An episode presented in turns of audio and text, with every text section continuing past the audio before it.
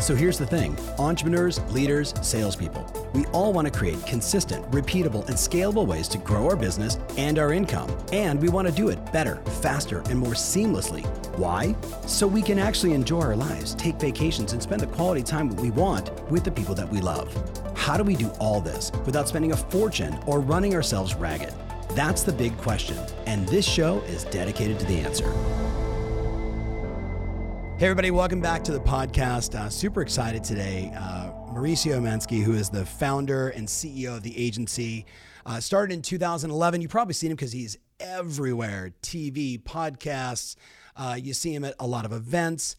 He creates this company with a vision, with basically to say, hey, can we create an industry disrupting brokerage? We're going to talk about that today. Nine years later, right here we are in 2020, he's got 37 offices, 650 agents. And if you know anything about this guy, he has more $20 million sales than I want to say anybody else on the planet, but we certainly know Los Angeles, and has sold some legendary properties. But I want to get into his backstory, right? Was it always easy? What did he do? What was his climb? What were the struggles he went through, right, to build what it is that he's built? And oh, yes, by the way, the Real Housewives of Beverly Hills plays a role in this as well. So, uh, Mauricio, man, thank you so much. We were chatting before this. It's good to see you. And uh, thanks for being on the podcast. Thank you so much for having me on. I'm looking forward to it. Hopefully, we'll uh, deliver some fun content and we'll have some fun doing this thing, Tom. It's been a long, long time, right? Absolutely, man. And you know, we we both watch each other's careers, and and certainly you have just skyrocketed. You know, the last decade or so but I want to get into that, right? The the question I love to ask people to get started in this is, you know, recognizing this is really sort of an entrepreneurial journey show. Like, what were the things you did to get started? Um, are you like most people? Were you born with a silver spoon in your mouth and everything was just sort of paved in easiness for you on your the early journeys of your life? Give us a little. My my spoon was bronze. Uh, I love it. I love it. Yeah, no, I look, no, it was not that easy for me. I mean, it wasn't, it wasn't. I, you know, quite honestly, one of the things that my life and my stroke that uh, I was born with a blood disease. So I actually spent the first seven years of my life in and out of children's hospitals, um, and primarily the Boston, which is right now why I'm such a big supporter of the Children's Hospital Los Angeles. Yeah. And, uh, you know, so going through that and then into high school, uh, you know, I my parents because of that really did take. I was the favorite. I was the favorite grandchild. I was the first. I was the favorite child. So I definitely had that going for me without question. Yeah. Uh, then when I got into college, I uh, I was, you know, I'm kind of a slacker. I used to like the uh, sports. I was really into sports. That's all I cared about. I did not care mm-hmm. about going to school. School was relatively easy for me, and so I never did the homework. I never went to the class. I just went in and I took the tests. Okay. Yeah. yeah. Um, but during that time, yeah, my father took a large uh, gamble on business, and we uh, he lost um, he lost it all. Uh, bankrupt, bank, uh, bankruptcy, had a restart he called me up and he said, Mauricio, if you're going to be slacking off at school, I need you to do one of two things. I either need you to go to school or I need you to come to work. And I said to my dad, I said, okay, no problem. Uh, get me through the weekend. I remember he called me like on a Friday and I said, let me, you know, give me through the weekend. I got some parting to do and I'll let you know on Monday what I'm, what I'm doing. Right. And so I called him up on Monday and I said, all right, I, uh, I want to go to work. Like that's, you know, I, I don't like school. Uh, it's not for me. It's you know it's relatively boring, and I want to get to work. So I went to go work for my father, uh, who was in the textile business, and he gave me all the scrappy accounts, all the bad accounts that nobody wanted, that nobody could sell. And within six months, I became his number one salesman. Um, and then everybody in the in the in the firm was saying, "Yeah, you're the son's you're the you're you're you're the son of the the the, the, the founder. Yeah, you're the perfect child. And blah blah blah. And I go, yeah. wait a minute, guys. This is yeah. all the shit you got. None of you guys wanted. Yeah. Right? I got all yeah. this shit. So yeah, I became the number one salesman there. Uh, the other thing that I really learned how to do there is it's textiles, it's fabric. Okay. Yeah. So you deal with hundreds of thousands of yards, millions of yards in a year. Your orders are, you know, 200,000 yards, 300,000 yards. So I would come back to my father and I would say, "All right, Dad, I got you know a hundred thousand yard order and I sold it for two dollars and eighteen cents, right?" And he would do the math and the whole thing. He goes, "That's fine, but I need you to go get two dollars and twenty one cents." I go, "Well, three cents. What are you talking about? He goes, Yeah. we multiply those three cents by three million yards, and you tell me what that adds up to. That's our profit. And so I really learned the value of the cent. Uh, Yeah. so, you know, not the value of the dollar, but the value of the cent. But I tell you, that is uh, that's a beautiful story the way you described it. I want to go back to a couple things though.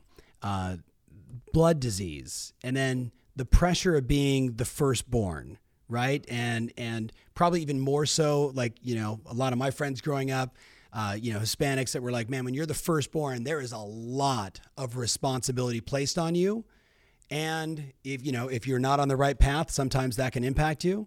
Um, so tell me about first of all the blood disease. Yeah, I was born with this thing. It's called uh, neutropenia. It's a very rare disease. At the time, in the I was born in 1970, there were no drugs to uh, prolong it. There's still no cure for it. Uh, the cure is one in you know back then one in every 50,000 kids uh, was the, uh, the the people that get cured. Today they have drugs where you can learn you can live with it. You don't necessarily get cured. The cure is still by luck in theory, but you do have drugs that you can you can live with with the disease now. Yeah. Um, and uh, yeah, so basically, I, uh, you know, my parents just, you know, we were born in Mexico. We were at the American, uh, the, the American hospital, and uh, we used to travel every uh, every uh, month to the uh, Children's Hospital in Boston, and uh, we would do, you know, a bunch of blood work, and you know, I, so I, I literally lived in hospitals the first six years of my life. I, I've completely erased that memory, so it's all Sure. it's all stories that my grandparents and parents and uncles Sure. and everybody has told me but my Yeah. you know my brain deleted that world so i don't Yeah. remember a birthday party before seven i don't Yeah. remember anything before that age right and uh, so it's really just all stories i tell now quite honestly that i you know that everybody tells me Well, sure, and you you and I both know. I mean, our life is basically a whole myriad of stories, right? That you know create this patchwork of our experiences. Um, I'm curious from that story. You know, did you become the hero in it? Was there ever a time that it became a weakness for you? Did you ever use it as a strength? So my my parents did a very good job, uh, and what ended up having is that they I, I because of that one of the character traits that I developed that has helped me in my business career today, and has helped me throughout life, is uh, confidence, right? And Yeah. they just always made me feel so high, so good. Everything I did was always great. And they really gave me a tremendous amount of confidence. And that's one of those traits that I developed uh, innately, you know, as a young, young child. Yeah, And has always, you know, right. I never had to develop it later in my life. I was kind. It was. It was installed in me as a kid, and uh, you know, they I, they didn't make me feel weird about being in hospitals. They didn't. I just, you know, there was just none of that. And somehow or another, they were amazing at giving me that confidence early. My mother has four postdoctorate careers in psychology, which is a whole other conversation that we can have. yeah. And, um, so, but yeah, so she was really good at that. Very, I mean, obviously she knew what she was doing, and and the results certainly paid off. But go go back to the pressures of being the firstborn.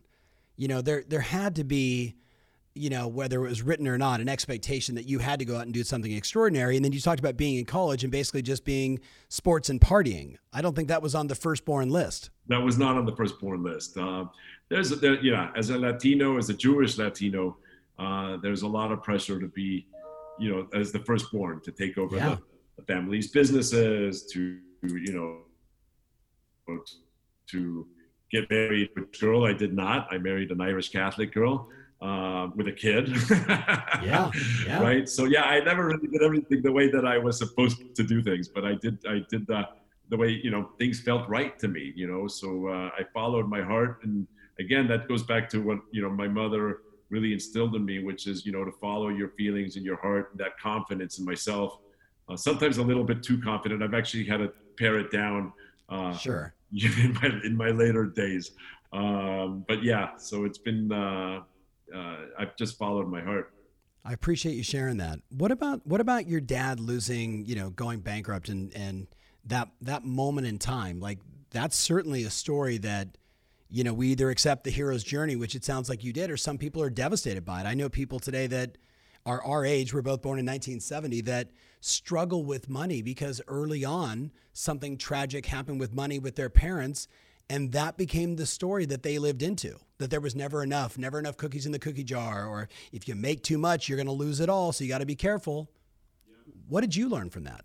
So what you just said, right? I, I did grow up in a relative, as I said, in a bronze spoon, right, with a house in Vail and skiing, and I, I, that you know, I liked good things, right? Uh, I wouldn't call it a silver spoon, but certainly a nice little bronze spoon. Yeah. And uh, when we lost all of that, and I lost that lifestyle, uh, one of the most important things for me was uh, a I, I realized that you can have something and lose it right so i never wanted to put myself in a position to lose it again yeah uh, and i would you know which has been good and bad because by the same token i've made some very conservative investments and not taken as many chances as i may have where i could have made a lot more money okay sure. um, but by the same token i've had a very steady growth and a very steady uh, life and you know, I've been able to save and save and save and save and given myself a pretty decent uh, uh, financial life. Okay, um, so it goes both ways. Yeah. Um, but but the motivational there is also from a lifestyle perspective is having something and then it being taken away from you uh, is a very motivational event, right? And you said some people can yep. go the other way and just not know how to deal with it and turn to drugs and turn to alcohol or whatever it is that they turn to. But no, my turn was a complete motivational, which is I wanted to regain it with a lot, have it, save it, and pass it on to my kids, right? So uh, a, a, very different mentality, uh, mindset, you know, occurred because of that and my mindset was just you know i wanted to live that way i got a taste of it i got a taste of the silver of the silver spoon and yep. i wanted to live with the silver spoon it was a yes. much nicer spoon to live with than than than you know the wooden spoon uh, yeah. so so yeah it made me chase it and made me chase it hard so what's always interesting, and you know this because you deal with this, you know, so many agents as I do, and entrepreneurs and friends, and you know, people that start companies. Everybody's got a story about money, and there's usually that moment in time that something happens, and they either go right or left. And clearly, you took the the path of I'm going to make it back, fear of loss, and I'm going to do even more with it. So I appreciate you sharing that. So you're you're you're working with your dad. You're six months in. You got all the crappy accounts. You're the number one sales guy once again, everybody's going, oh, you know, he's just getting the Glengarry leads, right? Like he's got it easy. He's, you know, daddy's boy. At what point did you, at what point did you say, okay, I've, I've taken this as far as I want to go? Because what I want to get into is why did you suddenly go into real estate? Like, yeah, that took got a, family business. I started. I, I then got. Into, I then became an entrepreneur. I went from textiles into uh, clothing design. We started a clothing company called 90265, which don't know if you know, that's the Malibu zip code. Yep. Uh, we did it in French, Ne faut du Sank. It grew tremendously. Yeah, we grew it to $30 million of sales. I was selling Nordstrom's and Theodore's and, and Fredericks and everybody. I was having the time of my life. Uh, what I didn't know, and another great lesson, was how to produce goods. So, so I started producing them in uh, in, uh, in Mexico. My production came out bad. I was delivering goods that were getting returned. And then my business, which I started with my father or, or you know, bought a very small t-shirt company and then turned it into that $30 million business. Then we went bankrupt. Um, and then we lost it. And I lost that really because, uh, uh, again, production, I was young. I was probably 23, 24 years old. And I was trying to run, you know, production lines for 30 million in sales. And, uh, and it was very very difficult and uh, and a real struggle and one of the owners of one of my buyers from uh, uh, one of the uh, from Macy's. I don't know if anybody knows what Macy's is. It doesn't exist anymore. You and I know what Macy's yep, is. of course. Uh, she said to me, she goes, "Well, why don't you just sell the company?" Remember, I was 23 and a half years old. I go, "I could sell. Somebody wants to buy my company? Like, yeah. what are you talking about?" She goes, "Yeah, you have a great line. You just don't know how to produce shit." I go, so you're telling me I can actually sell this thing? She goes, yeah. So I looked around, I sold it. You know, I paid off all my creditors, I paid off all my debt. You know, we ended up with a few, you know, shekels, not too many, but you know, enough. And uh, and then that's when I got into real estate. Uh, I've always loved design. I've loved interior design. Yeah. I like architecture. It was a business that I could be an entrepreneur again. Um, it was a business that I could, you know, do everything from marketing and and be different in marketing. As you know, that's one of the things that I've, uh, the oh, design oh, yes. background is definitely one of the things that I think we've been known for. Yep. And um, and that's how we got into that business. But yeah, certainly we learned a lot from the mistakes because, as you know, and you teach it all the time, you can learn as much from your mistakes as you can from your you know your uh, the things you do great, right? Um, and sometimes the mistakes is where you learn the most. And so, you know, learning how to run a business that was not fully efficient, that was full of production errors, quite honestly, has helped me tremendously in running the agency today. No doubt. So you're 23, 24, you sell this business and you it, that's when you chose real estate. So so you know, take us through the journey. I mean, obviously you started your own brokerage that I know, you know, from 2011 right? Literally an agency down the street from my house, you know, in, in Newport, right? So I see it all the time. I, obviously, we have tons of, of clients that are inside your brokerage. But take us back to the early, oh, right. Take us back to the early days, though. When you first got started, did you say, I'm going right to the west side? I'm going right after the high end?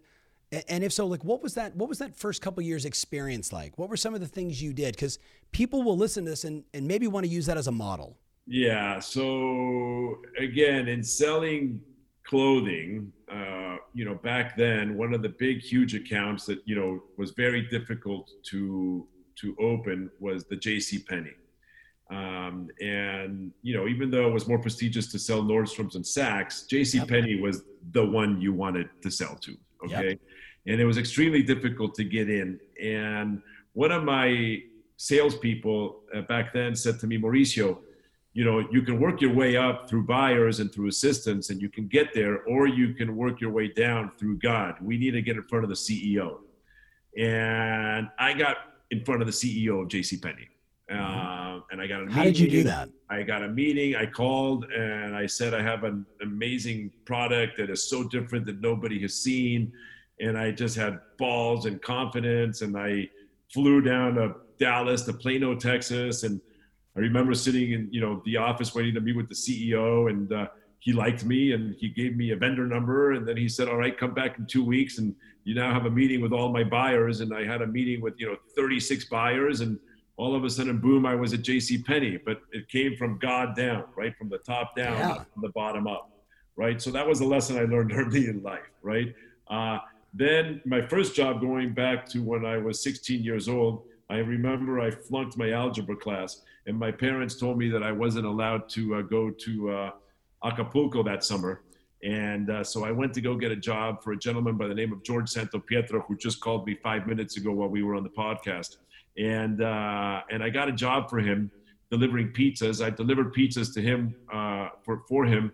I I delivered to him one time, uh, and he was married to Vanna White, who I just saw yesterday as well. And um, I walked in there and I'm like, oh my God, this world is just so surreal. Like here I am, you know, with uh, the wheels of fortune, you know, delivering pizzas to her.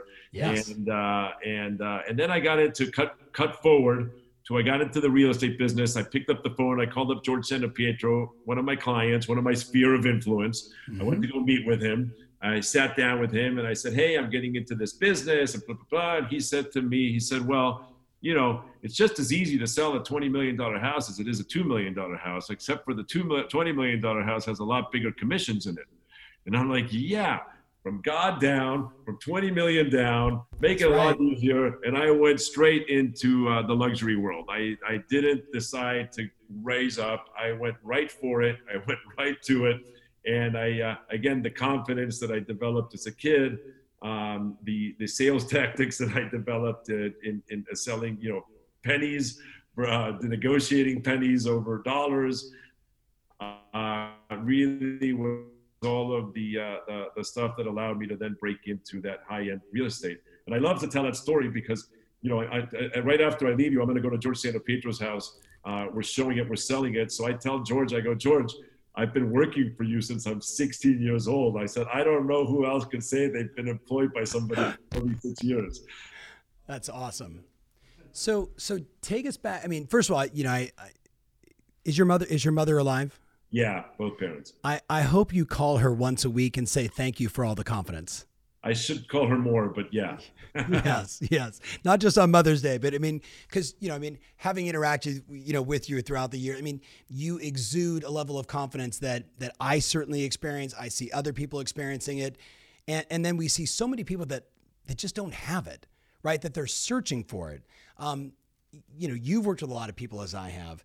If you had to just divert kind of off you for a second and say, if somebody wants to develop more confidence, whether it's to go on the high end or start a business or or just have a little more swag on their next listing appointment, what do they do? What would be your your sort of tips for developing confidence? Yeah, it's so hard. You got to fake it till you make it right? Yeah. Uh, um, the actors deal with that all the time. Uh, you know, they go in there, they're scared shitless, but they got to act, you know, for that 30 seconds that they're doing that scene in order to get that job, they just got to act it out, right? And Yeah. so when you go in for a listing appointment, when you're delivering, you know, talking to a buyer, you just need to pretend, you need to act, you need to become an actor uh, Yeah. until you develop it, right? Uh, you need to get away. You know, I, I I can tell you, I always talk about fear, right? It's it's getting over fear, the fear of rejection, the fear of of, of not performing, the fear of getting fired, the all of those things, right? You can talk about it as confidence, or you can talk about it as fear, right? They both kind of go, they both do go hand in hand, right?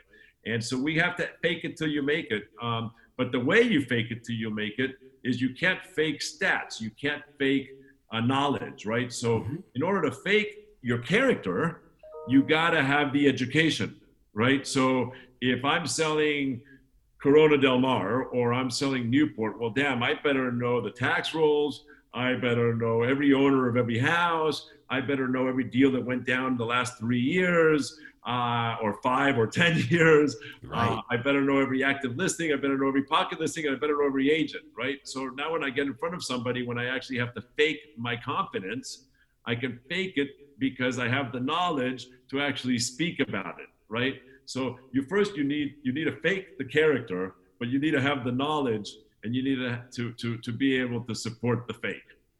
It's so interesting you say this. Uh, a buddy of mine who uh, who I've interviewed now twice on our podcast, he wrote a book called The Alter Ego, and and he works with actors and and you know a lot of athletes, a lot of professional athletes that you know take Bo Jackson as an example. When Bo Jackson walked onto the field, he was no longer Bo Jackson. He became someone else. Or uh, Sasha Best Fierce. in the world, right? Certainly not certainly not Michael Jordan, where he was the best winner in the world, but Yes. Bo Jackson was probably the best athlete in the world. No doubt. Or you take um, Sasha Fierce, right, aka Beyonce, and and so there is like, I, when you said "fake it till you make it," I was a little bit nervous until you went there because you're right. Like it, it's you have to become that person, but you can't do that, like you said, without the data.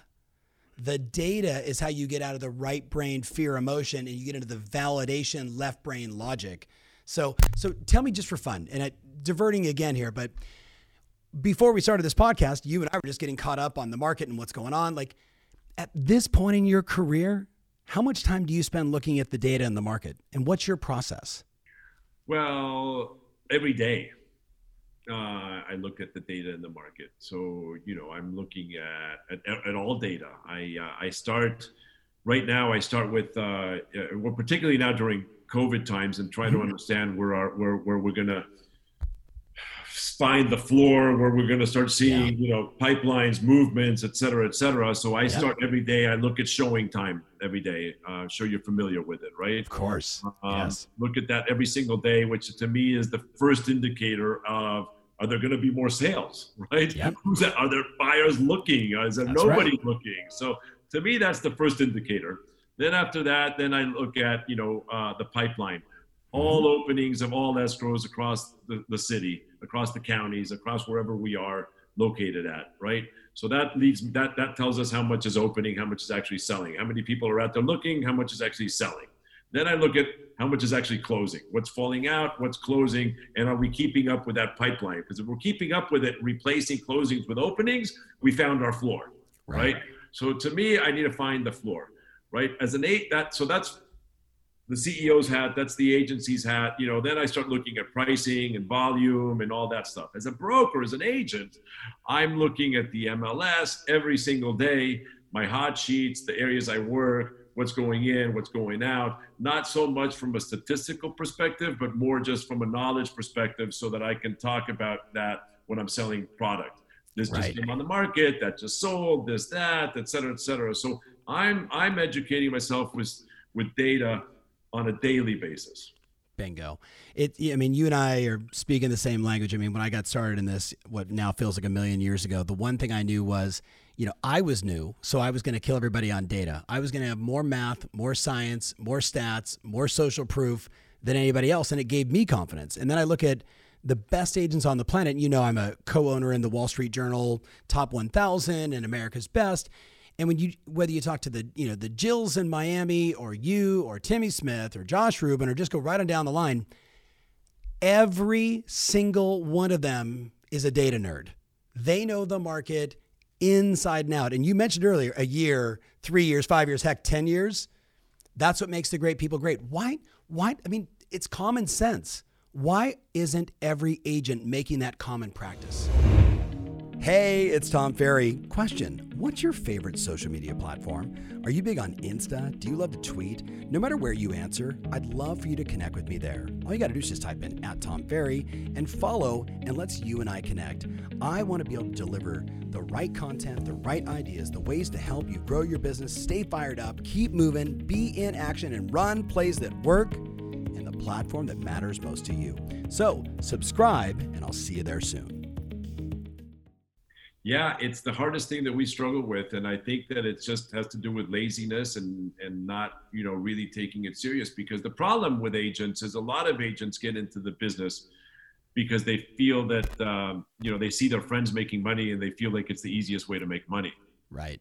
And and that's you and I know that's not true, right? I always tell people that join us at the agency, uh, I say, listen, like you, you've been watching us be successful, but I want to be super clear. You did $15 million of sales last year. We don't have fairy dust. I want to get you from 15 to 50.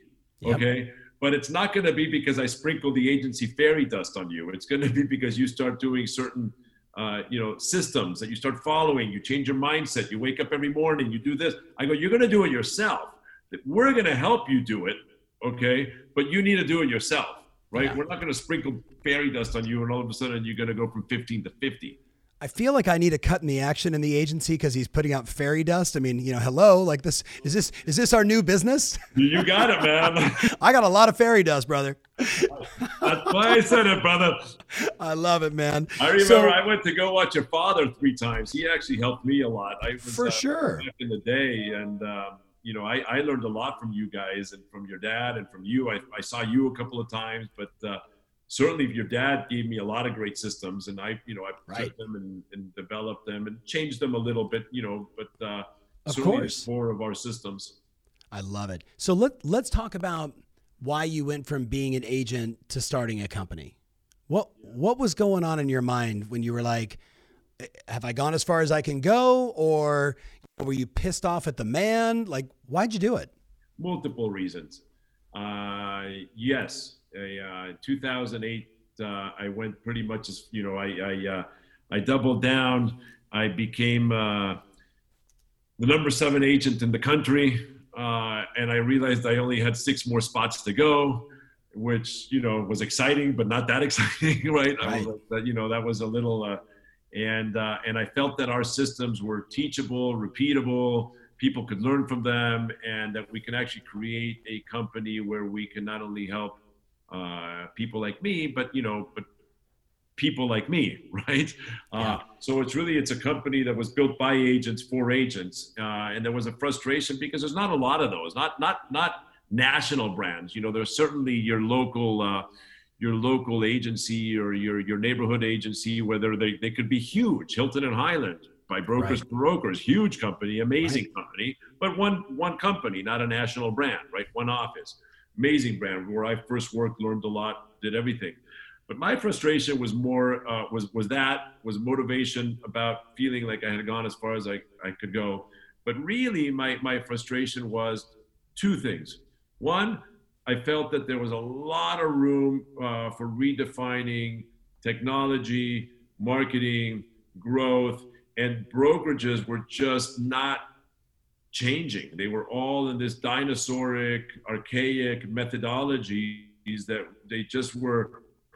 They didn't want to change. It worked, and nobody wanted to change, and the whole world was changing around us. But brokerages right. didn't want to change. I mean, we were the last ones to adopt World Wide Web was around and there was Napster and there was all kinds of different things. Yet I was still receiving all my uh, my listings in a book, uh, you know, and I was flipping through pages. I mean, real estate was such a late adapter of, of technology, um, and they controlled all of that stuff. So a lot of frustration in terms of uh, the the where real estate was going.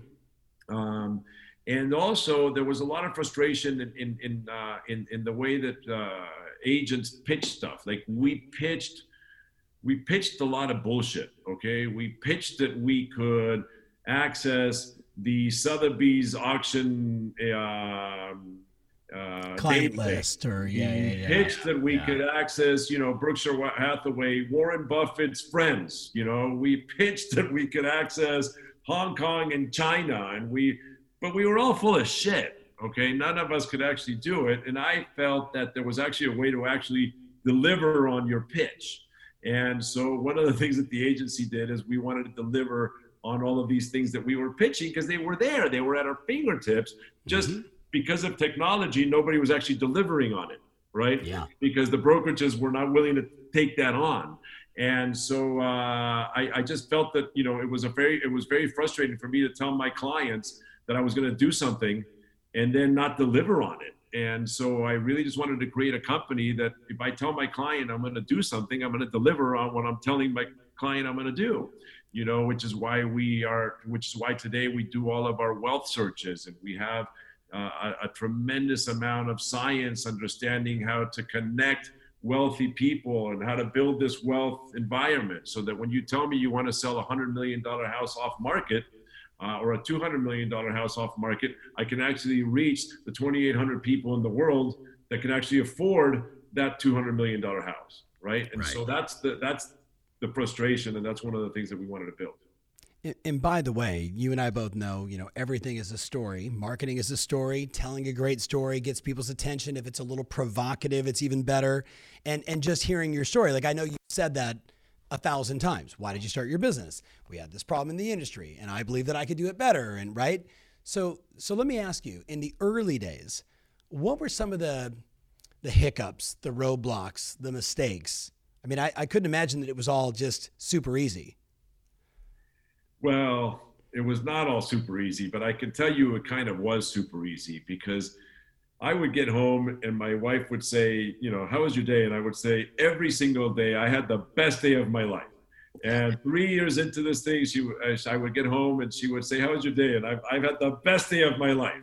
And when you have the best day of your life every single day, it's easy, right? I mean, things that things are easy when when you're having shitty days, but that goes to the mindset. So whether you're solving, whether you're resolving a problem or resolving a sale, uh, whether you lost a listing or whether you made a big sale, whether you uh, lost an agent or you gained an agent.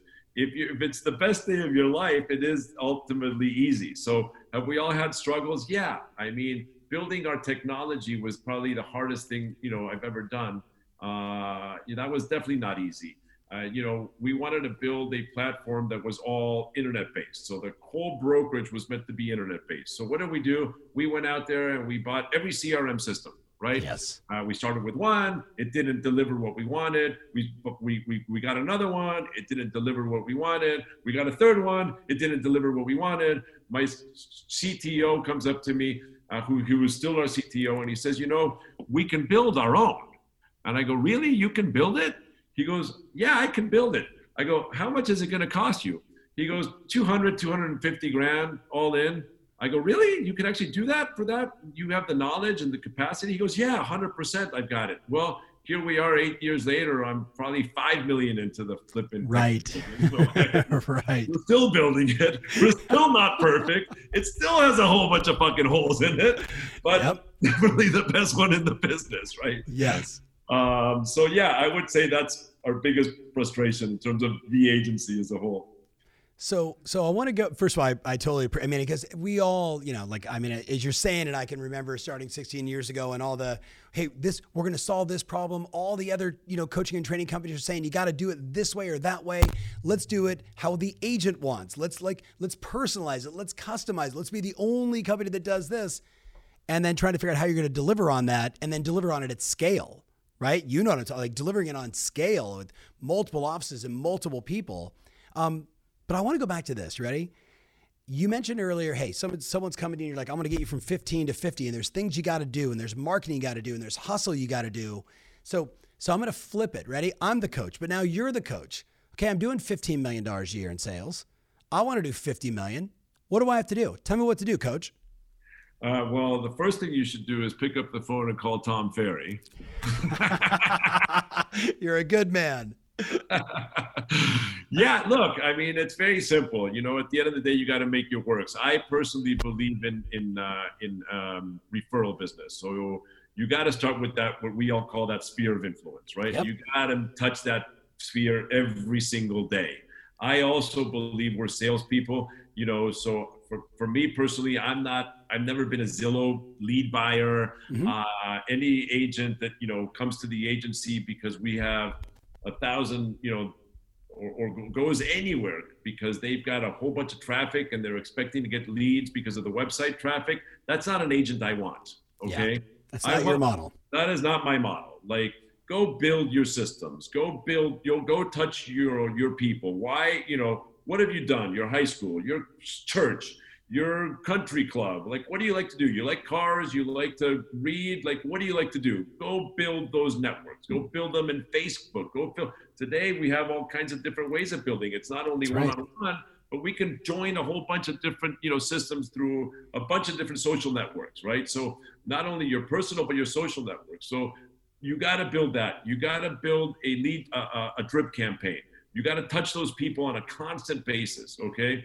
Then you need the technology to know when those people are actually act when it's working, right? So I, I touched 100 people, three of them accessed my, my website. I want to know that those three access my website. Those are now my super hot leads, right? So we've got that technology. They're on my website. I'm now calling them. I'm not letting them know I know they're on my website, but now I've got a hot lead. I've taken them from a slow lead to somebody that's starting to be more active. So boom, one thing. Next thing, knowledge. We already talked about that. I'm not going to repeat that. But yep. if you don't have that core, none, none of it works. Business. Just go get into a different business, right? Like there's nothing you can do, right?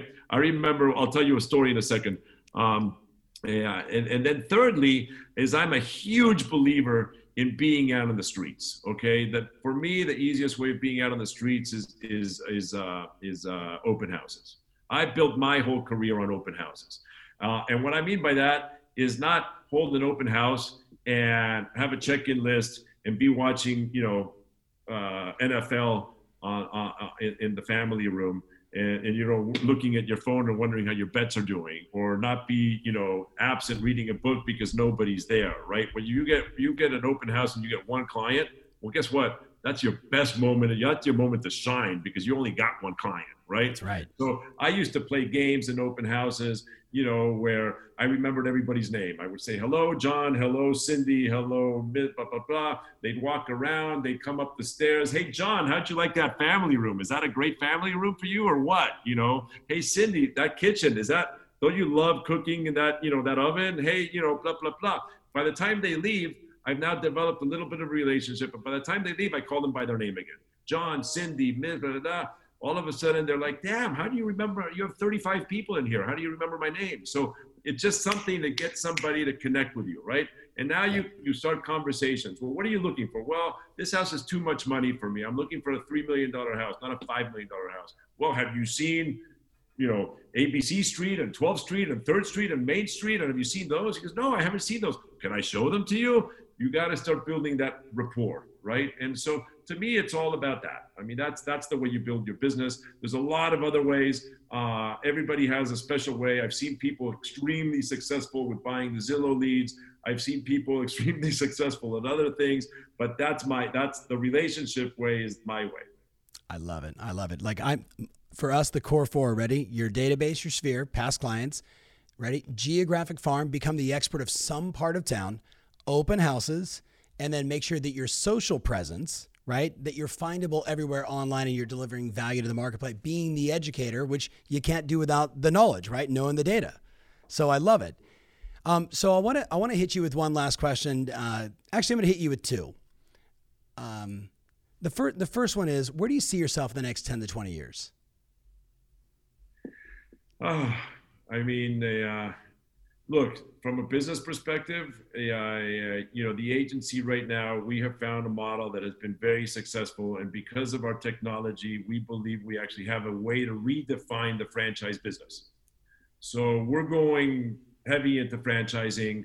Our franchisees are not franchisees anymore. They are, in essence, company owned because full access, full collaboration, 100% access into our technology. Whatever my whatever my Beverly Hills office sees, my uh, my my Chattanooga, Tennessee office sees. Okay, mm-hmm. uh, we have zero separation between that. We have a system and a model that we've developed, which we call business in the cloud, that we believe is better than any other franchise out there. So for the next 10 years, we're going franchise heavy, building an amazing network, an amazing web uh, sharing all of that stuff so that we can all refer more business, do more work, maintain the client, et cetera, et cetera.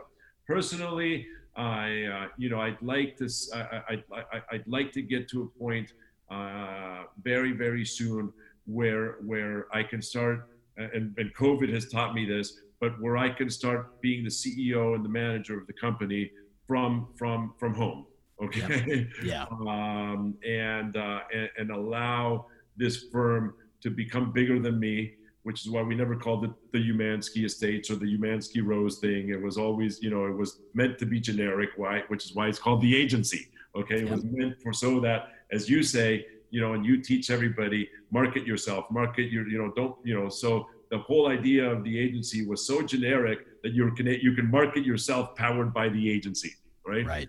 Um, and uh, so, yeah, allow it to become bigger than me. It already is, but really allow it to become bigger than me. And, uh, and, and, and, and, and just have a great business for the next 10, 20 years and have a great cash flow and pass it on to my kids and move on with, you know, with life, enjoy the kids, enjoy the grandkids and enjoy life. Love it. Keep keep instilling that confidence uh, that your mom instilled in you, right, to the kids and the grandkids. You need to do that. Yeah. So so kind of just last question you know you've you've delivered a lot of insight here and i appreciate you just being very open about the early days of your life and you know the stories about your dad and you know how you were raised and what you did and you know mistakes and pluses and confidence and fake it till you make. It there's a, there's a lot of a lot to unpack here. I guess i would ask you the last thing is what do you think are the the three or four most important business strategies business concepts that have allowed you to propel where so many others have failed or if they didn't fail, they failed to get to your level? Yeah. Uh, we, we spoke about some of them, you know, confidence and not having fear, knowledge, um, uh, you know, but uh, there's one concept that to me is certainly is very important. And that's, you know, the concept of certainty versus doubt. Yeah. Um, you know, have certainty in decisions you make.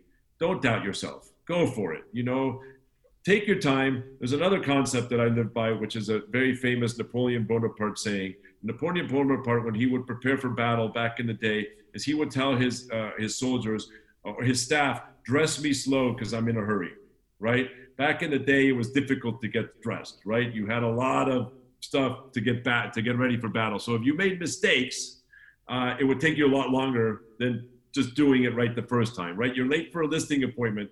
Yeah. You're late to get home. You're rushing. You're on the freeway. You're speeding you get pulled over, you're arrested, you're fucked, you're super late. Okay, like, nothing good. There's nothing good about that one. Yes.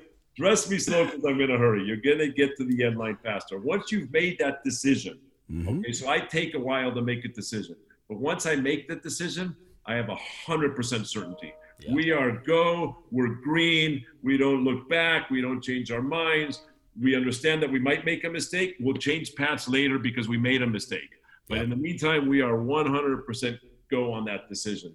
So, you know, uh, and then the third thing that to me is very important for the agency is I've never, ever gotten upset for people making mistakes. I've always told everybody take chances, take risks. The reason you got hired, because I believe in your mind. Okay. Yes. If I wanted your mind to be my mind, I wouldn't have hired you. I just fucking listen to myself all day long. So I want when I ask you for advice, I don't want you to tell me what you think I want to hear. I want you to tell me what you what your mind is telling you. I'll make the decision whether I like it or not.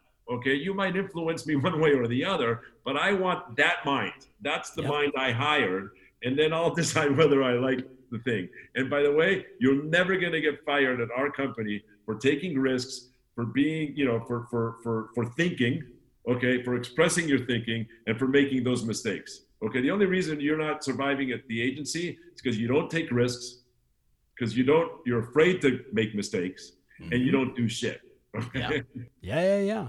I think for all my all my friends that are listening, first of all, I love just the the energy, brother, and uh, there's a wonderful book Dr. Carol Dweck wrote called The Growth Mindset, and I've talked about it a bunch, and and you just personified it, which is you got two kinds of people: people that are in a fixed mindset, afraid to try, afraid to think, afraid to act out. You know, what if I fear of rejection, fear of loss, all that stuff. Where the growth mindset says, done is better than perfect. I'm just going to do it. And the worst case scenario is I learn something from it and and we know in life who who moves forward and actually who moves the world. So you, my friend, have the growth mindset on steroids. So this has been super fun, man.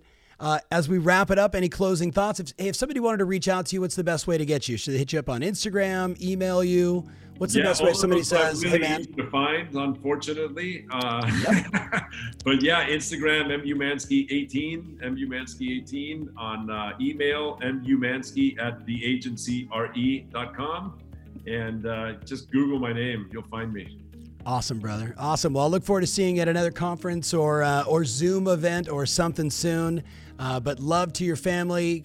Uh, definitely call your mother today and thank her again and your dad. And uh, that's it, partner. So, for all my friends watching, we appreciate you always. Share this with a couple friends, especially if you know someone that needs to get their confidence right or, or think about how they want to move forward powerfully with a lot more certainty or give up on the old story because this guy's done it times two.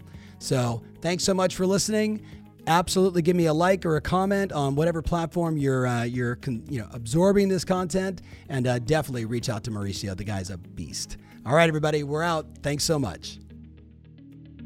If you want more information about this episode, including my show notes, mentions, links, and everything else, make sure you visit tomferry.com slash podcast. That's tomferry.com slash podcast. Thanks again, and talk to you soon.